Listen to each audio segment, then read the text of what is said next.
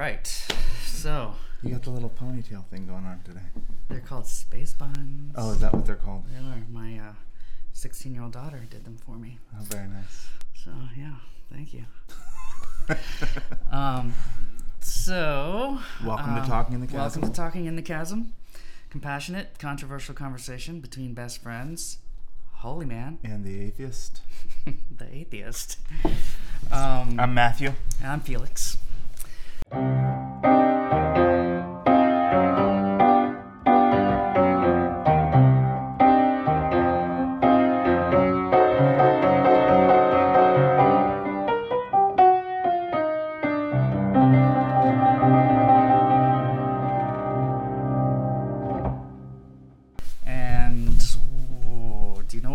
Today? We're gonna get into, I guess, I guess we would call it mythology.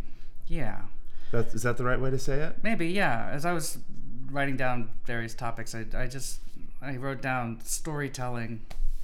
When does storytelling become law? Okay. And uh, this is a maybe a controversial way of saying it because storytelling implies fiction, mm-hmm. and um, uh, people who believe don't believe that the Bible is fiction. So, um, and I, I'm just you know assuming. Yeah, yeah. that you believe it's the truth. Yeah.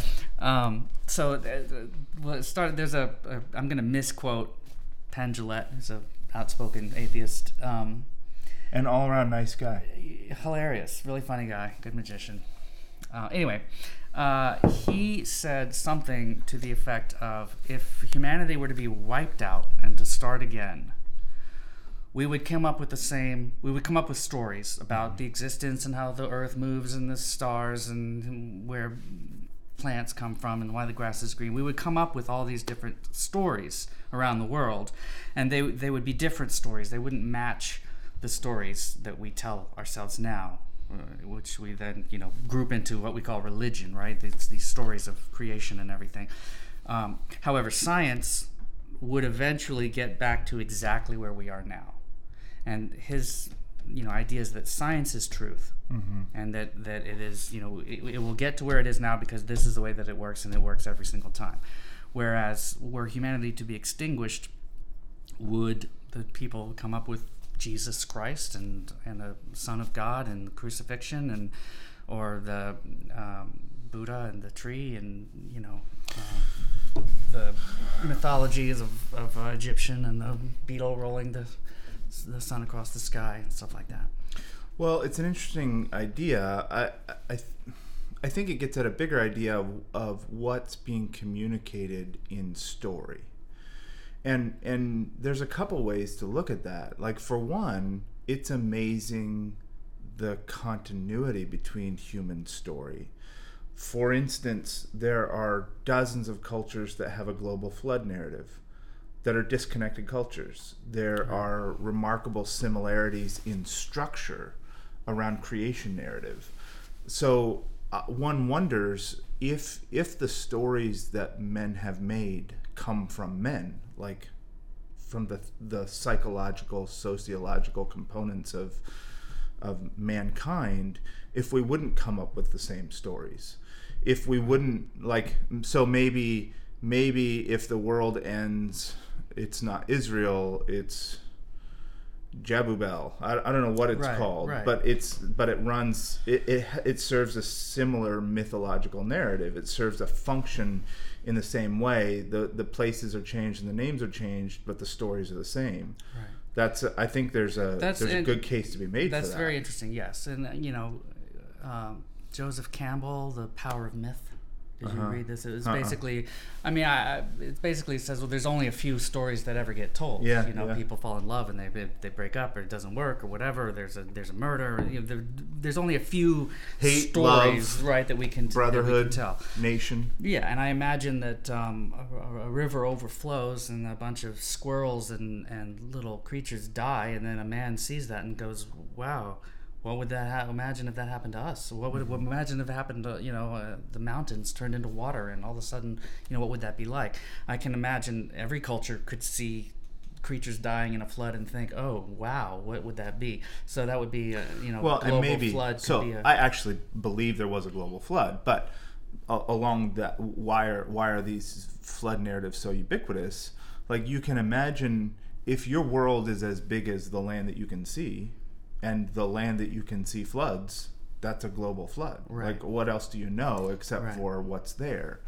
Um, But that's just a you know that, that's just a reason of how such a thing could become a global phenomenon. Hawaii and India they would they would have a flood narrative in the same way that they would have one in in Native America, and be, because floods I think happen. what's more interesting to me, I, I, I- I don't take Penn's statement. I, I've heard it, and I don't. It, it's not that meaningful of a distinction to me. Like the idea that, because I think that the stories that we tell function in just as real a way as as the scientific narrative. So uh, let me start over. Um, Jordan Peterson's one academic work is um, is maps of meaning, and what what what his theory is is that there are two, two basically two kinds of ways that there are two things that we talk about. We talk about what is and what means. Like so, what something is. Like I can measure the width of this table. I can I can take apart the species of the wood. We can put it under a microscope. We can see the cells. We can take those cells apart and we can see the atoms. Like what is it? right. but that's actually not as important. I- It is important for a lot of things, but it's not as as important as what a table means. And what a table means is family and connection and food. And so the meaning of things is at it's at least half of the story. Okay.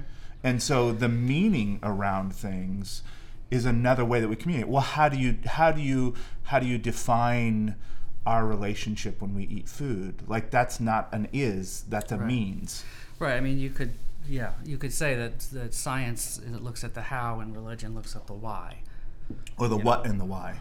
Yeah. Sure. Um, but uh, my my point, the problem that I have with religion, is that each religion claims to be the religion, Mm-hmm. and there's many, many, many of them. And were the world to be wiped out, then there would be many, many more who would claim to be the religion, and they would all be very different than the ones that we have now, which just leads me to believe that it is a fiction that we needed religion to to explain things that now science is explaining and eventually science will fill in all the gaps and, and possibly explain everything or maybe then maybe it won't. I don't think Um, it will. my you know I've, I've said this before but you know I, I like that that science encourages doubt and one of the things that science has doubt about is god. I mean god do, science doesn't say god doesn't exist science says says uh, you know there's no evidence that that god exists um, and Well, that- and, you know, is the evidence in meaning or is the evidence in in things? Like if the evidence is in meaning, there's lots of evidence for God. If this evidence is in things, if it's quanti- if if it can only be evidence if it's quantifiable, then okay, there's no evidence for God. But if I see meaning in the world, in my relationships, if my life changes because of a connection to the divine, if I have, you know, experiences that are life changing and life altering in the Eucharist with my church, like those are evidences. They're just a different. They're not quantifiable evidence. Well, I mean, you know, we, we've said this in a previous episode, but you and I are both looking at a um, beautiful painting that we both happen to love. Mm-hmm. We both feel something, Mhm. you know. Um, we both, and it doesn't have to be painted. It could be something natural, right? A, a, A sunset, a, a tree, whatever. a cool, a cool snake, or whatever. It could be something awesome like that, and then you feel that that is God Mm-hmm. talking to you really i mean this is god made this and it's beautiful because there's god Th- th- this shows that there's a god because there is beauty and this thing that i feel isn't something quantifiable i feel beauty as well but um, i'm i'm a little bit actually fascinated by is it quantifiable you know we talk about the the, the, the golden ratio and Yeah. you know stuff like that um, it's interesting to me because you, they say oh beauty is in the eye of the beholder but what what if it isn't Mm-hmm. you know um, I I learned that um, you know Marilyn Monroe, right? She's w you know buxom. You she would be considered a plus size model today, probably, right? And you know Kate Moss from the early '90s. She was like super, Vaguely, super yeah. skinny, rail skinny, uh, called heroin chic, right? Mm-hmm. And they have the same waist to hip ratio. Hmm. You know, and so stuff like that makes you go, is that do, do men find that waist to hip ratio attractive and always have and always will? And there's something scientific about it. It has to do with, you know, good. You say in your mind, oh, you know, good breeding, or I, I don't know, you know, but but maybe there is something scientific about it. Maybe there's a reason that we think this flower is really beautiful and that this one is really ugly, even though it's not universal. But some things are darn near universal. You know, most people can agree that um, the statue of David is, is pretty cool. You know, the, the stance, the it stands the way most humans, the contrapposto, or the way we're leaning. The, the sculpture is very um, realistic as far as anatomy. I mean, it's it's pretty cool. You, you, you know, I, I can't imagine being revolted by it unless you don't like nudity or something. But that's you know. So, But what about Jackson Pollock? so Jackson Pollock, um, that is interesting because um, I actually saw a uh, I saw a, a really cool Jackson Pollock exhibit at the at the the Pompidou uh, Center in, in France, and they he, they they filmed him. They they did a plexiglass thing, and there was a camera underneath, and he was painting on the plexiglass because he does this dance. Uh-huh. Yeah, you know, he like he throws it on the ground. It's Uh-huh. not you know on the wall. It throws throws Yeah, it on the ground and makes its painting. And then you know, and they talk to him about it and stuff. And he throws away about um, seventy percent of the paintings he makes because they're not right, right? But he makes one that's right. And one thing that science has done is they've taken the ratios of the different colors in a Jackson Pollock and have learned that there is a, re- a specific ratio that's true to all of his paintings. And that it's So you can test a real and- Pollock by the ratio. and that is how they test to see whether a Pollock is a fake or not. This one's random. This one is not random. It looks random. It may, fe- but there's something that feels right about it, right? Uh-huh. But isn't it's that sort of the, like uh, is that the artist communicating? Like we like that because it's Pollock, right? well, it's sort of the rule of thirds kind of thing. For some reason, humans just find find it more pleasing when things are located, you know, two thirds of the Mm-hmm. way up or down in a in a in a picture. Um, why do people do that? Maybe the eyes are two thirds of the way above up uh, up your up your face. I mean, you know, there's there's probably scientific reasons why we like what we like, and I'm fascinated by that just because it's it seems so uh, opposite of it because you feel I just I feel it I feel it and it feels right to me, but maybe it feels right to you because there are scientific principles at play that you don't understand, and Yeah. in that way, you know, you say, well, maybe it feels right to you because God created this thing and you don't understand that. Yeah. You know. that that's just a description of the design. Yes. And that things can be beautiful for beauty's sake. That beauty in itself is not evidence of God to me. I mean, you know, something can be beautiful and it not be divinely created. I mean, you could throw some sand on the ground and it may land in a way that's just cool. Yeah. You know, it makes me want to take a photograph of it. And you may throw sand on the ground and it's just a pile of sand. I mean, you know, there are things that make make it what it is. But I, yeah, I, I just, I, I, I don't think that I could ever be convinced that everything is reducible to that level. That that there's nothing that's, uh, what's that expression? Je ne sais quoi. There's nothing in it. There's nothing. There's no essence of the thing. Right. There's no. right, soul. Yeah. There's nothing that it's all just pattern recognition. It's all just firing chemicals. Like Right. So you don't think we could ever teach a robot no. to paint or Well- to compose music? No, I think we could. I, I think that I think that there is certainly like but I don't know that you'll ever I don't know that you could ever recreate Jackson Pollock. Not Jackson Pollock's paintings, but understand. Jackson Pollock, like the movement that created I mean, his I, art. Well, yeah, I, I think what you're saying. Correct me if I'm wrong, but creativity is not a uh, a very good copying of something. And Yeah. evolu- Creativity is this spurt, Yeah. right? Genius happens when there is such a departure from the from the norm Yeah. that people at the time think you're insane, like right. Mm-hmm. Jackson Pollock, like Pablo Picasso, like Philip Glass. I mean, anything, right? Van, Mm-hmm. yeah. So they think you're crazy you know, with this creativity kind of thing. And maybe that's what the robot can't do. Make Uh-huh. that leap. yeah. The robot is going to look at at Mondrian and all these other th- things, and then it's going to come up with some splatter thing that has not never Yeah. been seen. Like, Yeah. why in the world would that happen? you know. But maybe the robot would look at his dish rag, uh, the rag after he's cleaned off all of his things, and goes, "That is neat," and then make something. Some, I mean, you maybe. Well, that's I guess it's the It's that is neat is the hard that thing, you right, couldn't yeah. teach a robot to do. I watched. Uh, there's a fantastic. I love Smarter Every Day. You ever watch that guy? Destin with Smarter Every Day. He does. He's a. He, I think he's a uh, a rocket propulsion scientist, but he does all kinds of fascinating things. And they're they were working. I was just watching this morning actually before it came out. They were working on. Uh, how to put sensors in a circular saw so it shuts down when it kicks back Yeah. that kind of stuff machines are phenomenal with and it's all machine learning like Right, yeah. they just put data sets and told the machine to figure out when it's going to kick back and it did it all itself like machine learning is there's all kinds of things that are phenomenal that we haven't even tapped yet but that is neat i don't think is ever anything that sensors will do So I've read this really cool. I can't remember the book, and I wish I could because I want to reread it. It was so great, but it uh, talked about a robot that listened to pop music.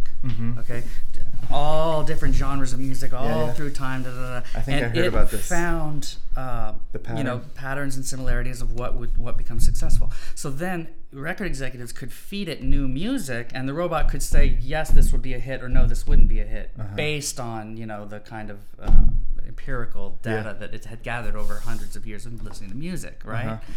And um, the uh, what's what's that song? Shake it like a Polaroid. Do you know that? You know what I'm talking about?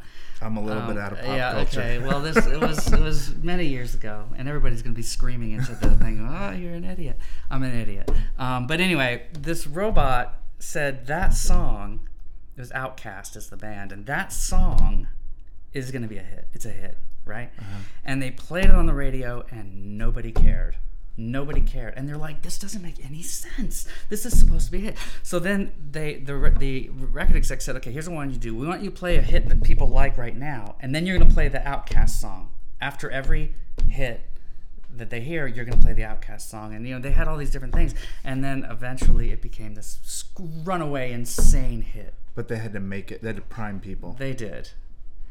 And you know, did the robot think ahead? You know, did the was the robot like, okay, this this has all Were the all people wrong or were the robot right? wrong? Yeah. And, and eventually, you know, they, they it was it was a huge huge hit. It still is. It's you know it gets covered all the time. It's a really popular song. let's circle back to story though Yeah. Uh, there, there's a, I, I don't know if this is where you wanted to go, but there's some fascinating things to me about story, like because s- story is essentially identity, right? Like it's how you identify something. Either it's a cultural identification, or like what what's compelling about a story is your ability to to empathize with it. Like so, Mm-hmm. feel it, yeah. Yeah, when we hear a good story, it's like, oh, I could put myself in that Sure. place. And I think um, I think that that personal story, family story, tribe story, nation story is really important stuff. Sadly, I think uh, American Christians have lost their sense of story, and that's why the roots of what Christianity is supposed to be are so delinquent in American Christianity. They've lost their story. They've lost their place where they come from. They've lost their identity in in that origin narrative of the gospel. And those kinds of like when you see that's how a national story functions, right? Like it's why we teach revolutionary history to our sixth graders, so that there's this some kind of idea of why does this country matter?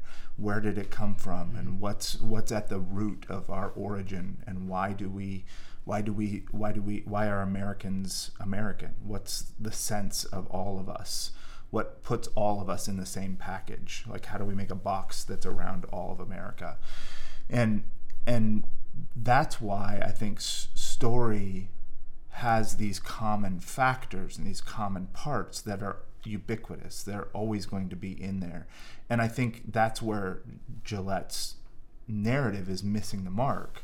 That that we will recreate these stories because we will recreate society and we will recreate religion. We will recreate a narrative around why God is and and and that we would very much do the same thing that human history has done. What I, I you know, I sent you. Um, I don't think that science is going to eliminate that because I think they're coming out of the heart of man. I think they're coming out of what we are. Right, but what about Christianity? Christianity in particular. So And here's I'm just saying, w- w- when we recreate the stories, are would we, we recreate would we recreate Jesus Christ as the Son of God, born from a virgin mother? well, here's what I mean, the here's on. Mm-hmm. what the analysis misses. Was God, the creator, a divine mover in that story? Did he make the story to happen? Did the story come from God or did the story come from man? Well, if the story came from God, then he's going to recreate the story. He'll he'll put that narrative back together. So why did God give the story to the Europeans and not to the uh, well, he Asian didn't give culture? it to the Middle Easterners, but Uh, right, okay, and, and not the Asian culture and the Indian culture and the Native American culture and the Egyptian. Why? So this goes back to the Ricky Gervais, like a million gods minus one.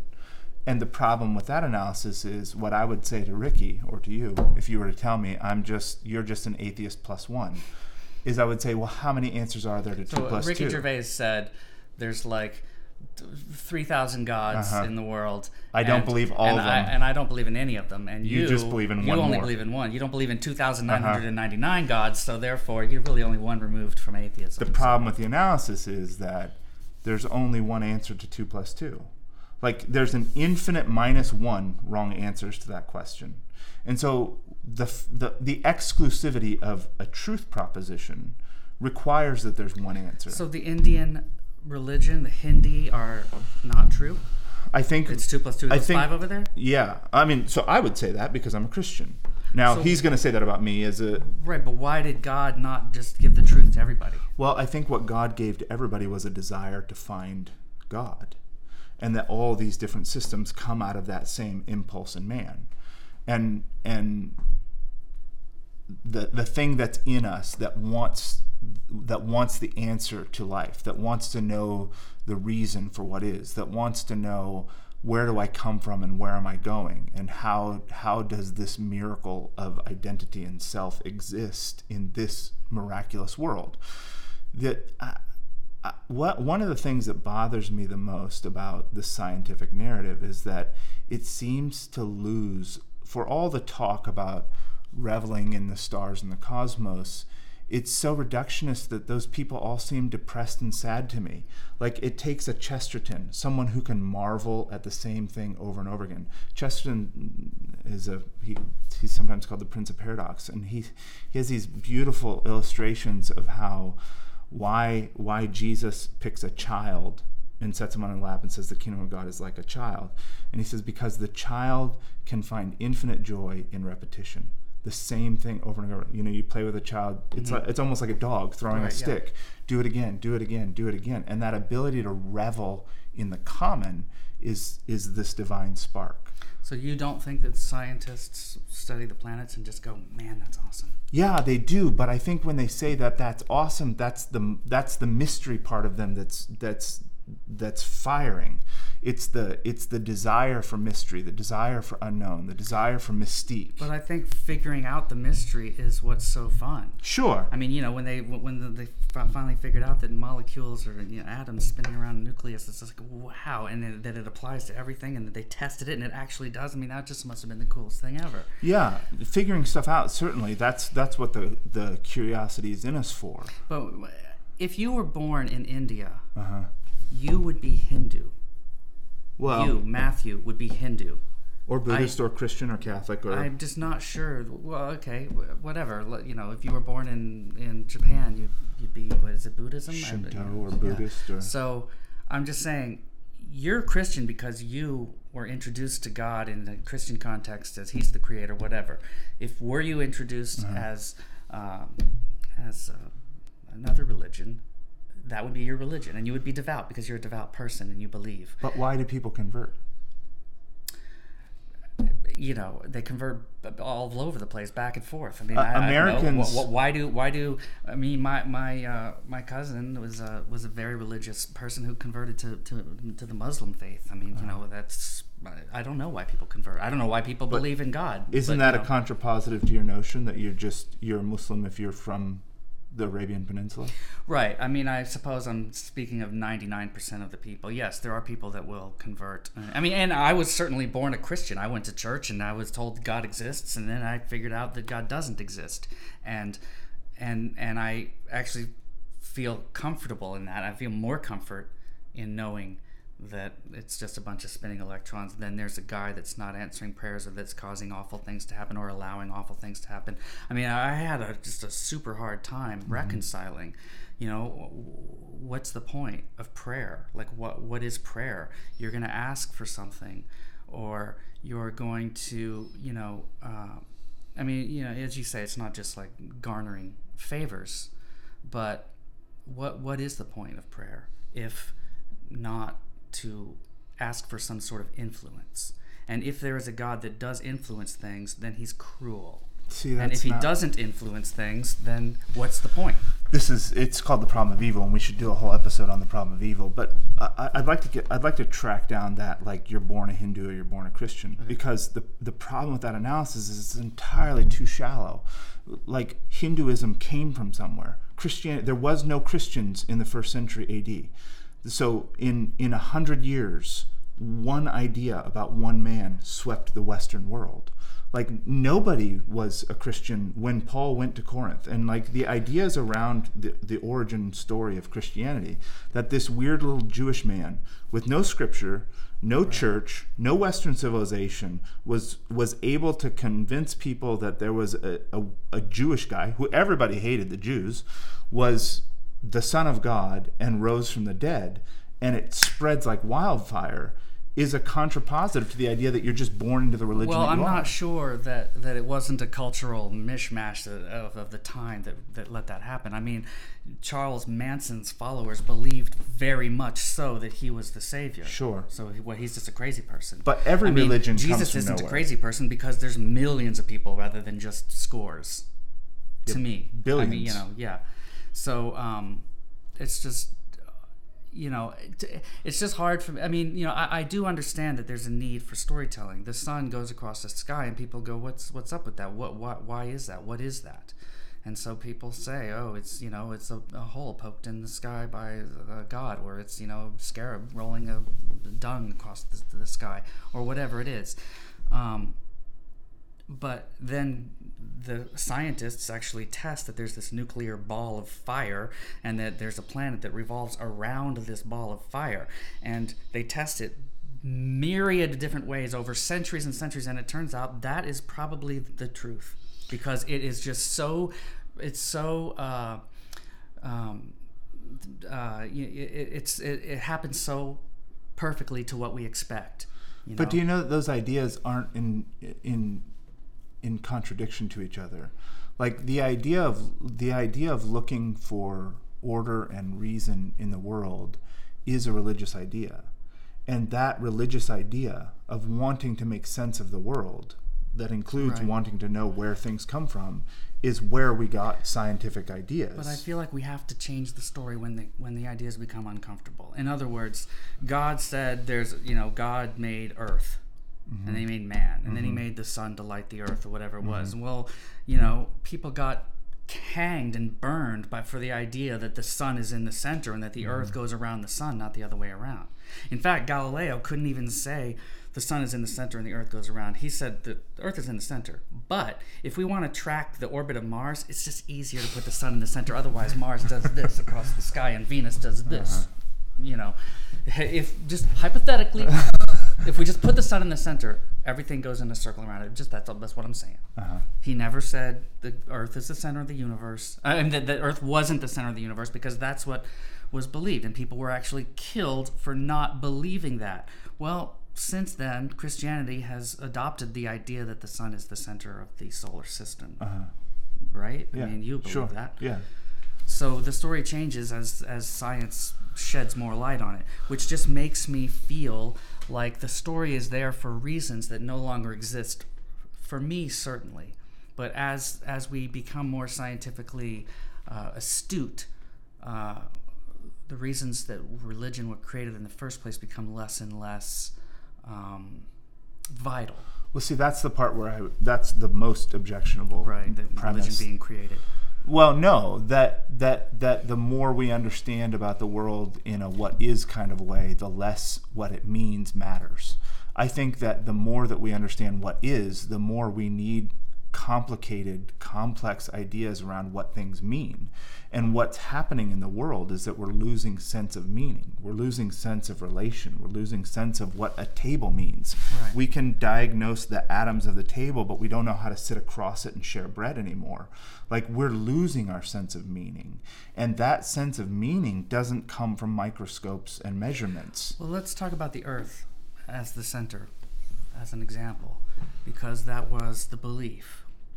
Well, there's very the Earth was the center of the universe, and that God created it that way. in a very specific culture under a very specific religious paradigm.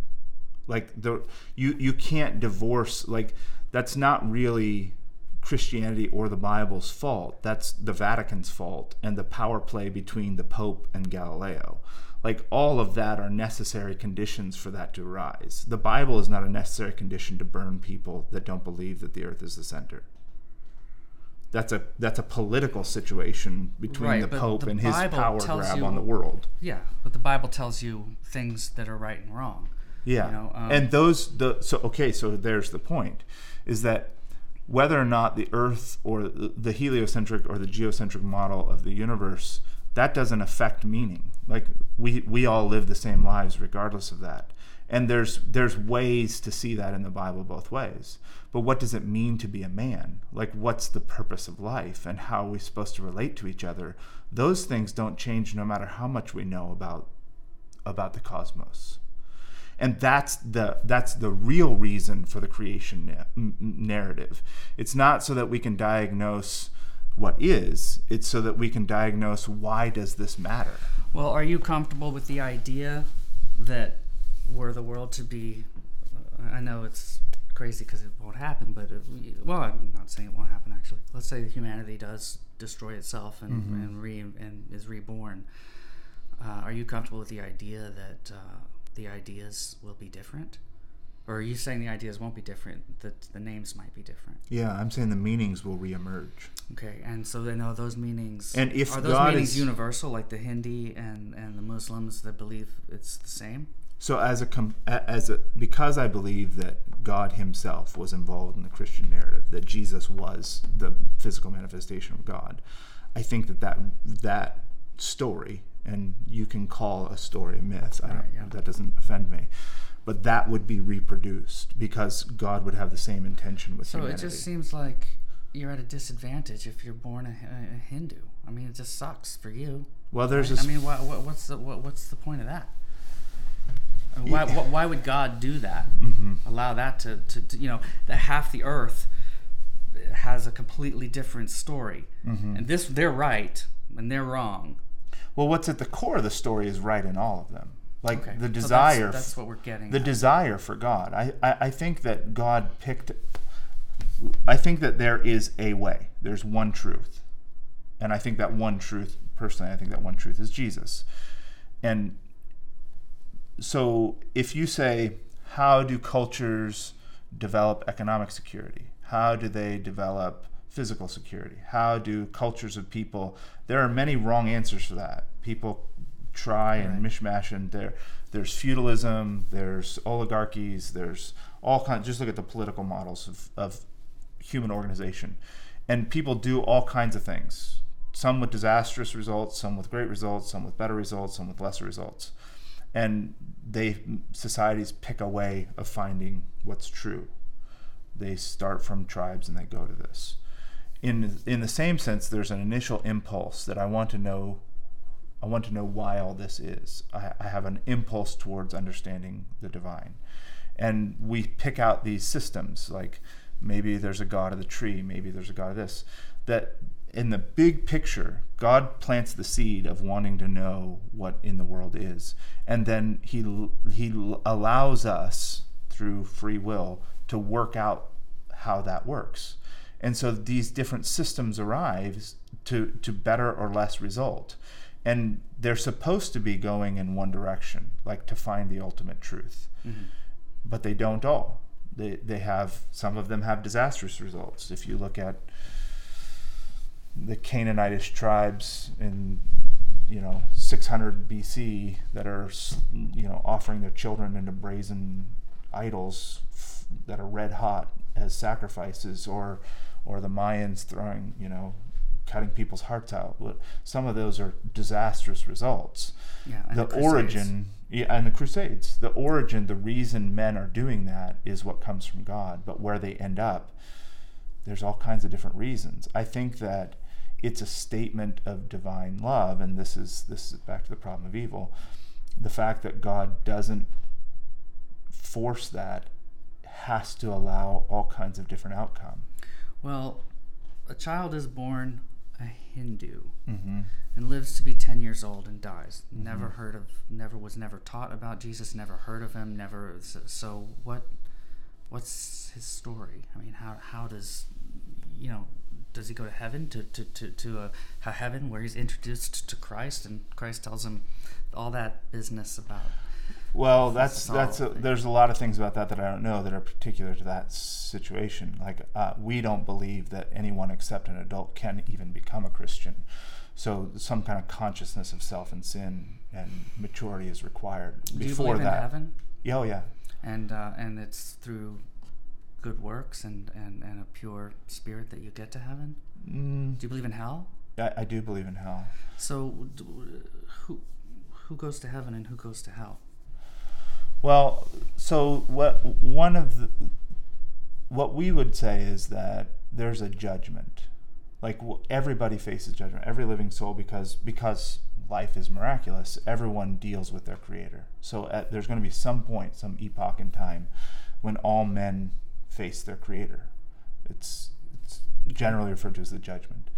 And there's some there's some specific things that are said about that. It's said that every man shall give an account for the deeds done in his body, whether they be good or evil. So there's certainly some kind of like accountability for what you had access to and what you did with it. That God puts that into play. The reason that that I'm reluctant to make declarative statements about what happens to 10-year-old Hindus is that I'm not God and God's the necessary component for proper judgment. So only God knows why he uh, had allowed this creature to believe something that's not true and never learn the truth and then die. and he he can give an account to his creator for why that is. I think that the fact that there are conversions, there are there's a passage in uh, in Romans chapter three that talks about the knowledge of conscience and creation. That like we all are alive, and due to our life, we're given this kind of universal conscience, and that's I think the first step to God's judgment is that the things that we all know are good and wrong like that are ubiquitous to humanity you know killing murder stealing Right. all these things. These kind of moral imperatives that are a part of being a person but are not a part of the animal world. Like a, a jackal doesn't care about stealing from a you know from another jackal. Uh, you know Right. uh, a, a bird doesn't care about eating the same species bird's egg. Like those kinds of things don't exist. That kind of morality doesn't exist in the animal world but it does for us and those that's step one where those steps go to And I'm not sure that that's true. well When we talk about elephants and chimpanzees and the order of things, there are there are social animals that that that uh, have hierarchies and and and uh, don't kill each other and you know. yeah anyway, i mean but- those but- but same chimps your go in roving bands and rip the arms off of their warring factions As do Humans do that too. Yeah, But To we say much it's worse wrong. degree. Yeah, Like, yeah, yeah. Okay. no chimpanzees standing up on a pulpit and saying you all need to repent of your warmongering ways right. so anyhow i i those are things that people Makes me want to be a chimp.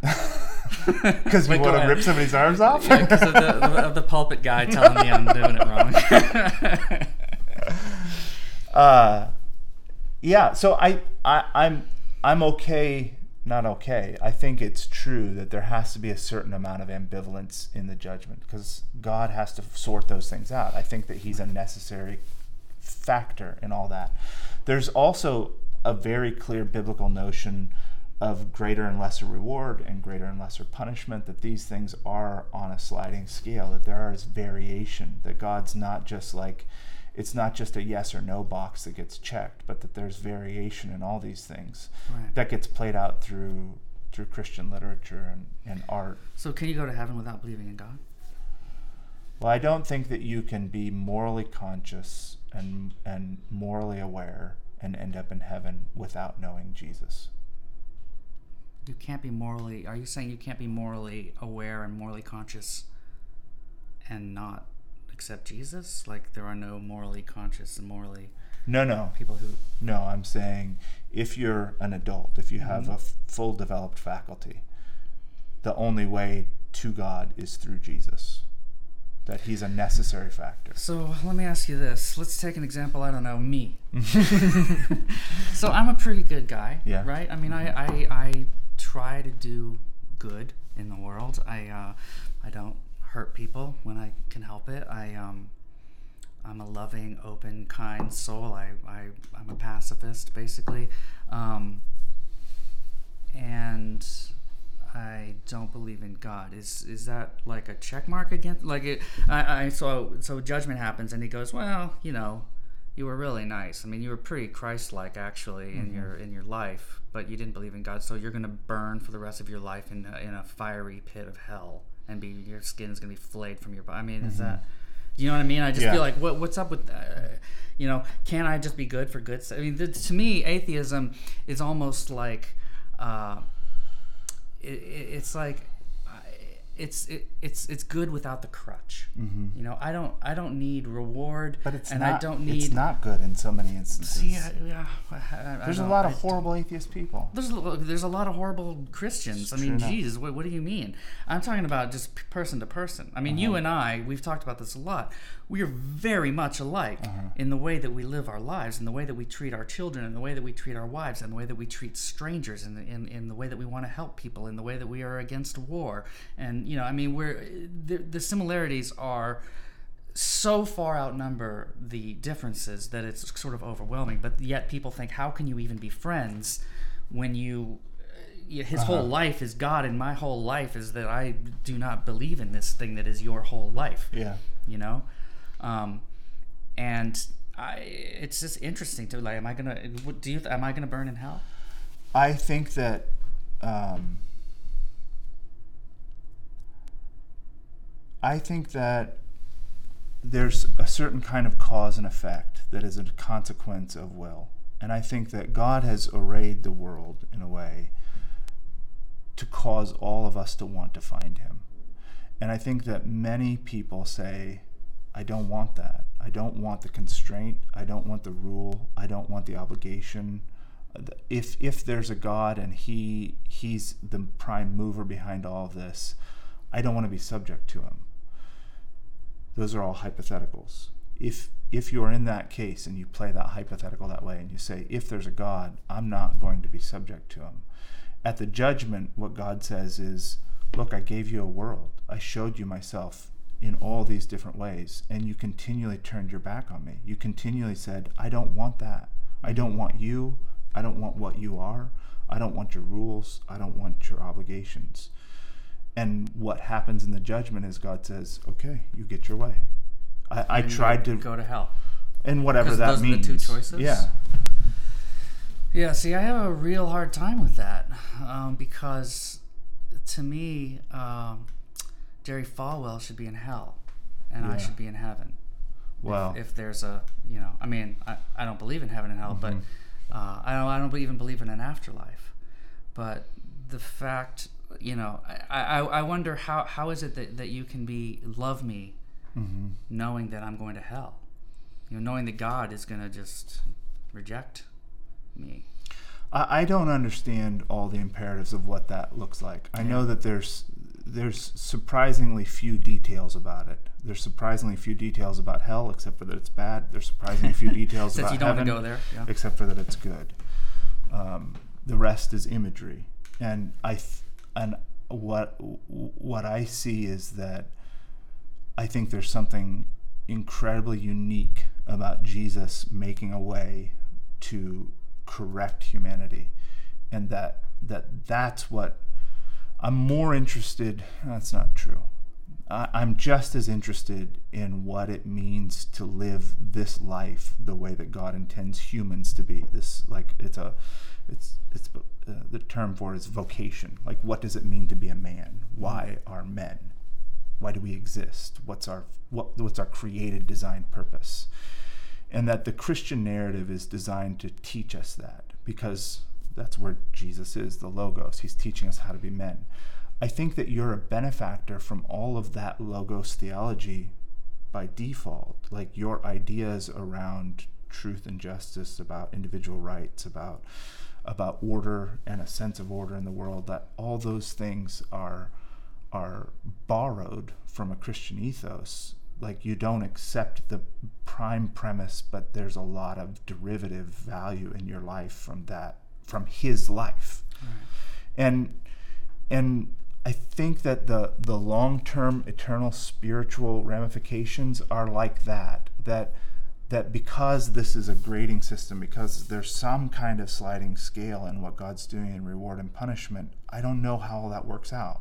But what I say is that this I know is true, and this is a path towards right, and this will produce good now and in the future. And so I'm trying to funnel people towards that sense of truth. I don't know what happens outside of that paradigm. I know I, I think it's bad. Yeah. I don't know how the, all that gets reconciled. When when you look at the disparity, the you know Tibetan priest that lives in a monastery his whole life and lives as a beggar or whatever, and, or Gandhi or whoever else. Here's an interesting here's an interesting point. Have you read Gandhi's autobiography? It's, it's fascinating. It's called Experiments with Truth, and um, in the introduction to Experiments with Truth, I was fascinated to read this. He said, "I recognize something within me that's broken." and his whole kind of like the summation of his life and the title of his autobiography, Experiments with Truth, was designed to figure out what was broken inside of him as a person and how to set it right. And you know, there were some ugly things about Gandhi. He was an amazing man. I mean, the fact that he can freed a quarter of the world's population and used nonviolent means to do it, it's all amazing to me. He's an he's a stellar study in what a man can do.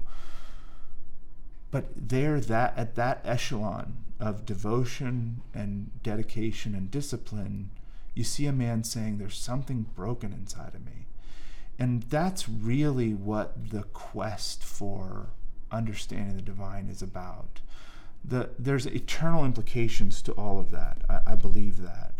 But what this whole saga of being alive is about is how do we find the answer to that? How do I how do I reconcile that when I was a teenager, I enjoyed hurting people. That's brokenness. Right. That's something way, way out of whack.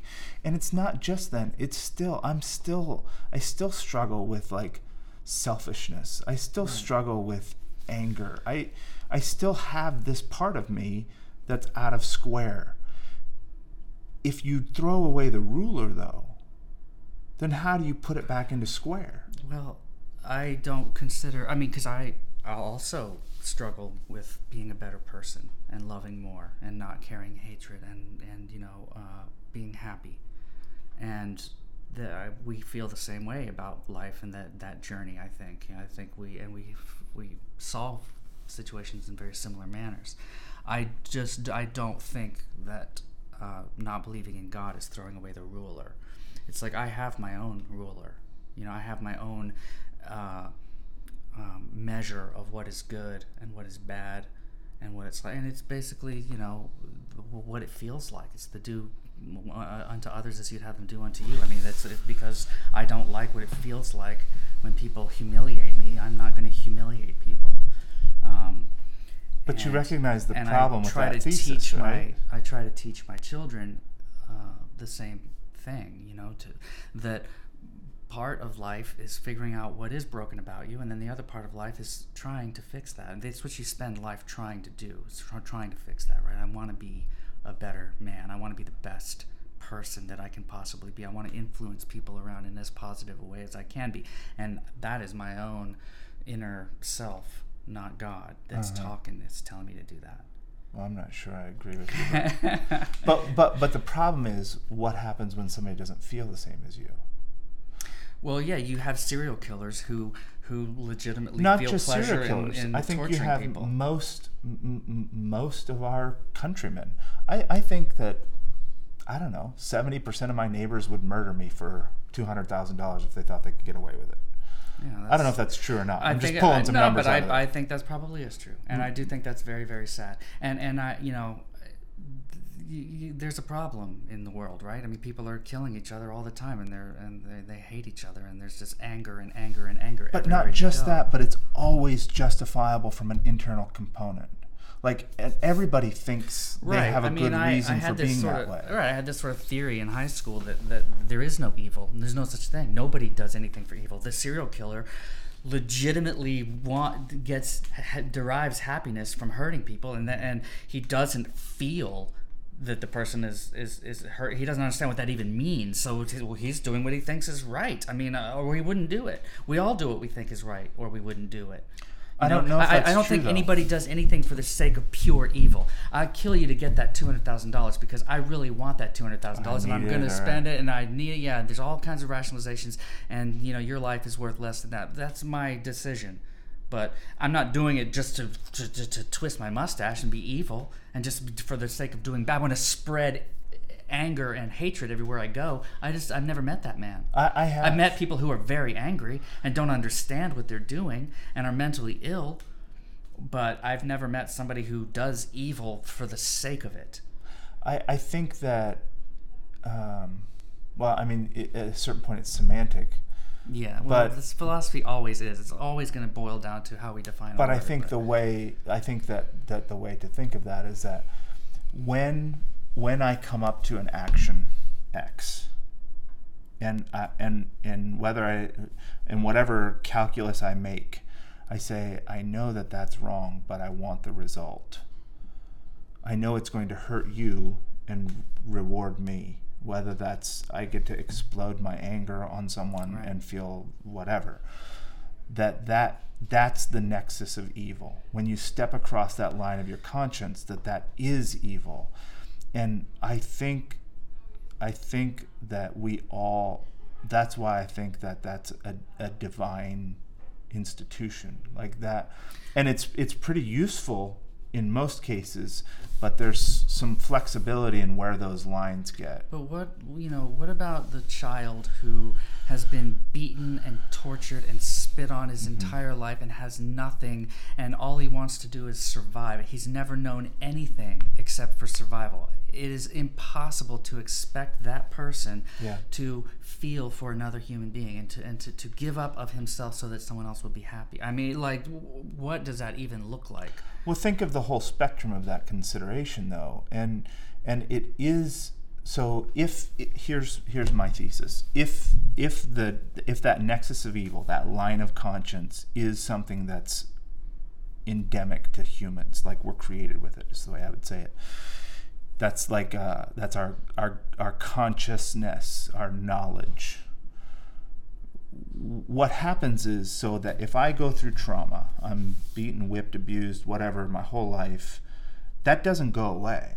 I still rec- I still have this this conscience. I still step across this line where I know that I'm contributing to that evil. I'm still doing something that I know hurts other people because I've been hurt. I know that I'm hurting other people. And I and so while there's a lot of factors that are that are this is why I think the judgment is a very complex issue that only God gets to navigate. It's literally why he says that we don't get to judge. There's kind of like this there are certain things that I can tell are right and wrong from because I think the Bible makes it clear.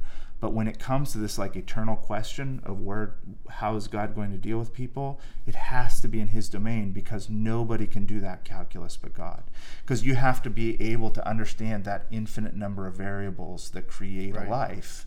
And these kinds of considerations are a part of it. Like what how much how much responsibility do you have? How much access did you have? How much were you cared for? How much were you abused? Like, where's your trauma? What does that do to your psyche? All those Right. things are a part of the analysis. But you know, let's. I, I'm not a perfect person. I mean, I even be a good person. I don't know. Let, but let's say I'm a good person. Okay, let's say that I am a good person.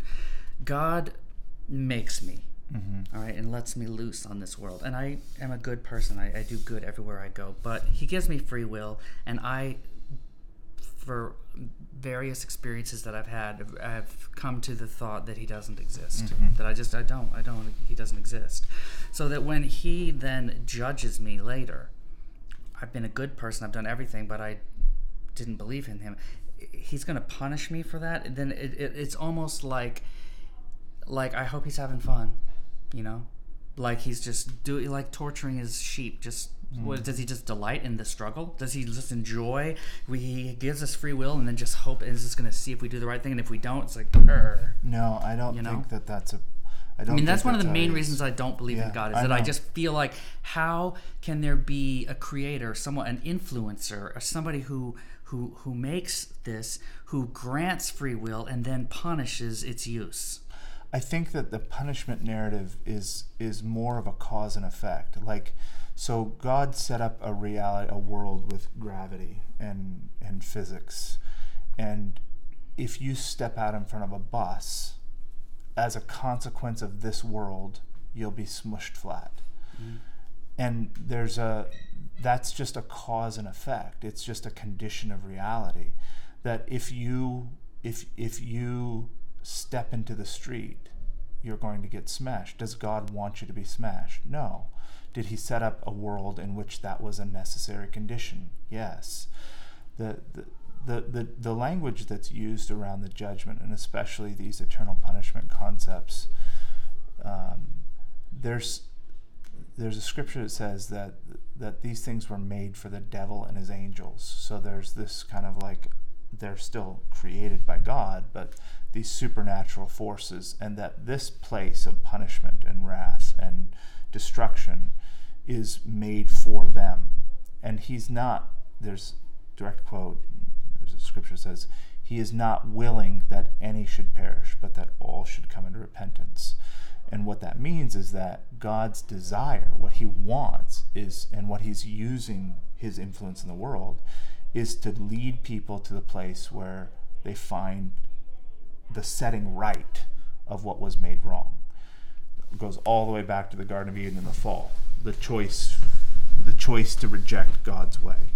And he's trying to get people to a place. And I think that it's a necessary condition of life and reality for whatever reasons it's out of my pay grade that that the consequence to your life gets summed up and there's a there's a destination that happens from what the accumulation of your life Well, is let me ask you this: so somebody steps in front of a bus. So God has made this world, and and one of the cool things about it is the randomness, right? The fact that we have this physical world, and Mm-hmm. that you know that you can drive a bus and that you can get in a bus and go from point A to point B. But in order for that to happen, it Some also people get hit. to get hit by a bus, right? So let's say that your child steps in front of the bus, gets hit by the bus, doesn't die, but is on the verge, and then you pray to God, please spare my child's life. Mm-hmm. Okay, does God just say, well? I made the world, Mm-hmm. and f- the physical part of the world is that people get smashed by buses. So, what, what are you going to do? Uh, Does he not step in? See, this is Most one of my times, big yeah. problems. So, then what's the point of prayer? Is the is the point of prayer to say, let help me to accept that my child might not live? no So, what is the point of prayer? the point of prayer is the is the same reason that you and I have coffee together. The point of prayer is connection. The point of prayer is relationship. So then why why why do people pray? Like so so if your child got run over by a bus and was possibly going to die, big chance he's going to die. Would you pray to God and say, "Please do not let him die"? Because you think that, that that God might actually influence you, But- and then if you don't pray, would God then not? I mean, that's cruel. So so I would I would appeal to God like I would appeal to a doctor. I would say I would say I would say to God if my ch- when my child is sick, I say the same things to God that I say to a doctor. Is there anything that you can do? Can you help me? It's the same thing I'd say to you as my friend. Like if my child was hit by a bus, I would call you and say, Felix, Right. my child was hit, and you would, and that would be you. meaningful Sure. for comfort, for connection, to be in in in relation But with if each God other. is is is all powerful, all knowing, all you know, Yeah. then He certainly could do something. This- sure, this I- is the I, I can I can I can put those veins back together. I can't. Yeah. The doctor can't. But you know, if God can and doesn't, um, that's cruel. And if he can and does, eh, so that's what prayer is. You, you know, you know what I mean. It's like the, we're in this weird. What's the point of prayer if not to get results? And if you don't get results, then is is that not cruel? Well, is it cruel that you don't empty your bank account and pay for Maybe five Maybe children in a New Delhi ghetto? right. That's we've we've discussed that, And and, I- and, that's actually something that I struggle with. I think maybe it is cruel, and you I- know, and that's why I'm not a perfect person. That's why I am. Uh, that's why I can do better Uh, as being a human. I th- obviously we can always do better, but what, what what the point to the analysis is not to make us feel guilty. The point to the analysis is that there's a rational way and a reasonable way for me to think of my life as not a moral monster. And two facts be true that there are m- millions of children dying in the world today, and I have any amount of money in my bank account. And the ra- the way that calculus happens is that there's these tiers of responsibility, there's this Right. spheres of influence and connection, there's all these kind of like frameworks, matrices, and narratives about life and responsibility and what it means. Where we cross those things and choose. So, like, okay, I leave here, I walk to my car, there's a guy asking for four or five bucks. When I choose to give him five bucks, that's five bucks that's not going to my family. I I, I navigate that nexus Right, yeah. every time, and and sometimes it's no, and sometimes it's yes, and and sometimes I'm making the wrong decision, and sometimes I'm making the right decision. My appeal in regards to God is that He's doing the same thing. He just never makes the wrong decision. That sometimes He does intervene in miraculous okay, ways. but if he never makes the wrong decision, why pray? So, you know, what what's what is the point to prayer at all if the correct? I mean, you know, if you ask a I'm doctor, not friends with you so that you can do things for Well, me. I I understand, but if if if you ask a doctor, "Can I do something?" and the doctor physically has has reached the limit of his uh, of his arts and can no longer do something and says, "There's nothing I can do," he will die. That's then that's what happens. You say you ask God what you would ask a doctor. If you ask God, "Can you do anything?" What is God going to say? No, I'm not powerful enough. No. Of course, He can do something. There's a whole calculus that I don't understand. Right. But Like, see, that, okay, that- so but that's look, the thing. Is but that, no, oh, well, here's he, what- he works in mysterious ways. It's not just he works in mysterious ways. It's very reasonable. So if if God, if every time somebody prays to God and says, "My child was hit by the bus," Mm. what's the net effect of that in the world? Like There'd now, no death. Uh, okay, well that that's not a condition of reality. Right. Like there is death, so that that's that's a non-real. Let's just imagine that everyone who appeals to God for a miracle gets a miracle. What happens in a world where everyone who appeals to God for a miracle gets a miracle? Everyone, okay, bel- everyone would believe in God first of all. no, here I'll tell you what'll happen. The German soldier prays, "God kill my American enemies." The American soldier prays, "God kill my German enemies." Who gets the miracle? Okay, the the bus driver prays, "I God help me make sure and keep my job and get to work on time." The child who gets hit, the parents then pray like it's all these intervening miracles. Right. Like there's this chaos butterfly effect like when you i think that there's something important about the world and the way it is and that when you step out of, out into a street there's an expectation that you'll be hit so that you learn to look both ways. If you remove that consequence from reality the world goes into chaos like this natural order isn't something that can just be messed with without effect. And that's the analysis that god makes when he chooses to do a miracle and chooses not to is that what does this impact have on the real world? Like are people not going to wash their hands anymore because they'll get they, they can always just ask me for a miracle when they get sick? Like all the implications the downstream implications of messing with the physical world are something that I just like the judgment is something that only God can deal with the calculus Uh, of. so, uh, one reason that I don't believe in God is that I don't think He does mess with the physical world. Like I, I, I don't think that God steps in sometimes and saves the child, and then sometimes lets the child die. And you know, when when I think of miracles that people say, and I mean, you know, we all we both agree that these people are shucksters probably, Uh-huh. but these people on TV, they're Yeah, yeah. like, oh, okay, you know, Yeah, you yeah. can walk. They make the lame walk, and they remove cancer, but they don't ever grow a amputated limb back. Well, they don't they don't remove cancer either. well, yeah, but you know, it's like, oh wow, I'm cured. Mm-hmm. You know, eh, we all know. I mean, studies have been shown that placebo works even if you are told it's a placebo. yeah, I know. So, you know, the miracle would be giving a amputee his leg back.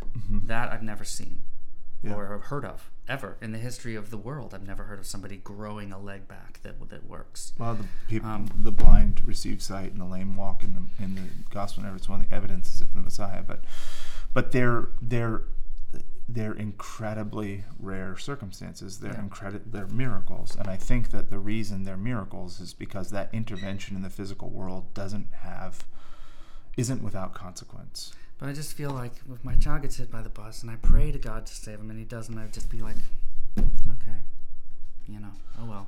I guess, I guess I just, you know, I guess I didn't deserve it, or maybe it was I sinned, or Well, I- I what don't- that it's just, you know- demonstrates is that is a is a theology. What that demonstrates is that the reason people, I think, that's a very primitive view of God. That's a very pagan view of God. Like, it's this appeasement for for for power, and I don't think that's the construct that God was trying to institute in religion.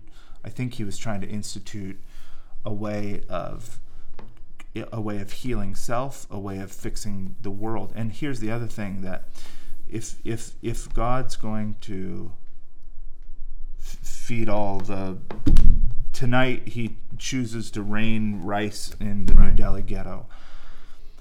There's something that happens. Here's one of those downstream effects. All of a sudden, we don't feel responsible for the for the orphans in the New Delhi ghetto. Like that's God's job to rain rice on them. And I don't think that's the construct that God's trying to make out of the world. I think he's trying to fix us. He's trying to cause us to be the answer to these problems.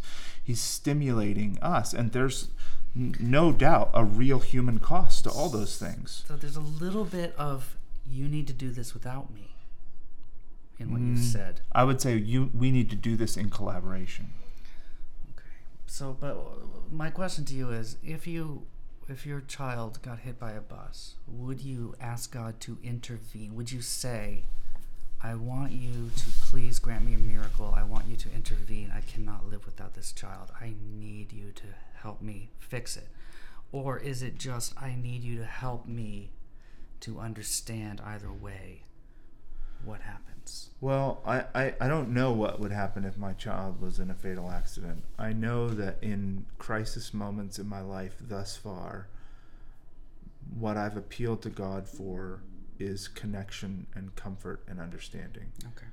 I, I, I have asked God for certain miracles. I have talked to Him about health problems and things like this, but none of that is none of that is leveraged. Like none of it's none of it's by way of expectation.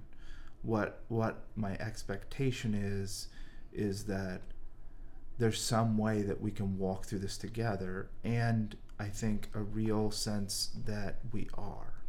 What would be the downside of God proving that He exists? I mean, if somebody, you know, I remember in uh, physics class being told that the acceleration of, uh, of, of, of, of all objects is the same. So gravity pulls all objects at the, the, Mm-hmm. exact the same rate, ball, right? yeah. Yeah, and and you know, and the science teacher dropped a frisbee and it dropped a feather, and you're like, well, see, but then when he puts the frisbee, the feather in the frisbee, and there's no wind resistance, they fall at the same rate. I was like, Mm-hmm. oh my gosh, that's so crazy. It's repeatable, it's dem- it's demonstrable, and it made me go, oh wow, all objects fall at the same rate. I don't understand what would be, you know, why there needs to be a question about God to say, God, just prove to me right now that you exist in any way. Just give me something. Show me that you exist. Levitate the coffee cup for five seconds, and then you got me. That is it. What's the downside? Why wouldn't he do that? Why wouldn't he just have everybody believe? because I don't think he wants to. Uh, because I think that's manipulative. Uh, I think what he wants is for people to seek and find him. Like how how But that sounds like a game. It's like, is that fun for him? well You know what I mean? I don't. That's just that, that's what's so hard for me. Is it just how can that not be cruel? Is falling in love a game? Like when, like okay, so so first I think that he is proving his existence, although behind a veil. I, I get that there's alternative scenarios, but that there are good, reasonable ideas around the divine. Like to look at the miraculous world and assume a, a miraculous origin is sensible. So existence itself is is a evidence of God. If you, albeit there are other explanations as well. So there are potential revelations of God if you have eyes to see them, if you want to see them. And I think that the the reason he doesn't like leverage himself and force himself is that he doesn't want his relationship to be contingent on those kinds of things. So if I had to if I had to jump off of a bridge to prove to Erica that I loved her, she said, I'm not going to believe you unless you jump off of a bridge. Well, that doesn't that doesn't last very long. And then what happens next time next time there's a there's a difficulty in our relationship and she's like, "Well, I know you jumped off the bridge that one time, but you really need to jump off a bridge again if you're going to prove to me that you love me this time." And like how many at a certain point you say, "Well, how much do I need to show you?" And how much do I need to Well, more than zero. well, I You know, I don't I think it mean, is zero. You know, we, well, yeah, I know that's that's where we. I mean, the fact that I exist, the fact that love exists, the fact that there's beauty, the fact all these things are evidences to Yeah. me. It just seems intentionally obfuscated a little to me. I, I mean, you know, prove to me you love me is sort of what marriage is, right? Prove to me you love me is t- is decide and tell me that you want to be with me for the rest of my life. You know, I mean, I, that's how I prove to Sarah. Like, I don't jump off bridges. I'm there every single day, hmm all the time. I would do. I will comfort her and receive comfort from her every day, always, forever. When she dies, I don't know what's going to happen to my world. I just the thought of it makes me um, crazy. So I can tell. But that's that. the same kind of proof that God gives me. yeah, but he doesn't give it to me. You know. And, and I mean, honestly, in a way, there's there's a, I mean, I, I don't want to say jealousy, uh, because I actually feel more comfortable with not with there being no God and my being good just because I'm just because I am. That's that's cool to me. Um, but there's a little bit of jealousy in thinking, oh, Jesus, take the wheel. It's like, wow, I, I've got backup. Mhm. You know, that's kind of cool, right? That I'm, uh, you're not alone. That you, you got backup. That's kind of cool. I don't believe that, um, but I, I, I, I see the appeal for sure. I think the greatest appeal for me is some kind of exterior standard, something to look at outside of my own emotions and rationale, and and make determinations about complex things like the the this this real cliched "what would Jesus do" kind of thing is is a real principle of the Christian religion. That there's some kind of appeal to what someone to show the way Yeah, and I think that's someone great. to be a teacher. I love that that question. What would Jesus do? Because the Jesus, as he's been taught as this pacifist, um, rebel, uh, purveyor of ideas, is fantastic to me. But it works the same for me to say, what would Mister Rogers do? Mm-hmm. It's the same thing. I get the same result. Um, what would Gandhi do? You know, I, I don't know any of these people very well, but you know, the teachings of Mister Rogers to me are pretty in line with Jesus. I mean, he was a He religious was a man, Christian. right? But um, but he lived it. I mean, you know, Uh-huh. so, so Jerry Falwell is a Christian man too, Yeah. supposedly. I mean, I don't know. Um, a lot of people that I know that are really mean are Christian people. What so Christian is as Christian does. Right. Yeah. And, and I mean, what would Jesus do is, is just sort of like, what would a, a good man do? What would a good person do? You know?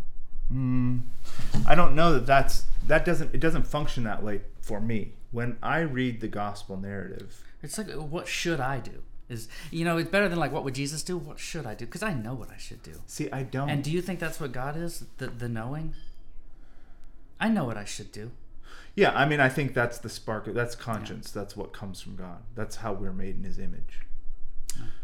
But I, I'll I'll say this, and we sh- we we missed mythology and how to turn it. No, into I mean, law, I, I, I, I knew that it would devolve. go into this. I mean, th- th- this is what it is. I mean, Yeah. it's religion is a, is is a story that you tell yourself. Why do you tell the story? That's what we're talking about. I think what maybe the difference in the way that I would see, like especially the Jesus narrative from you, is that Jesus isn't sensible to me. I think that um, when I when I read the Jesus story, when I read the gospel narratives, it always catches me off guard. It runs counterintuitive to me. He does things in many cases the opposite that I would. So, for instance, just one of many, many, many, many examples.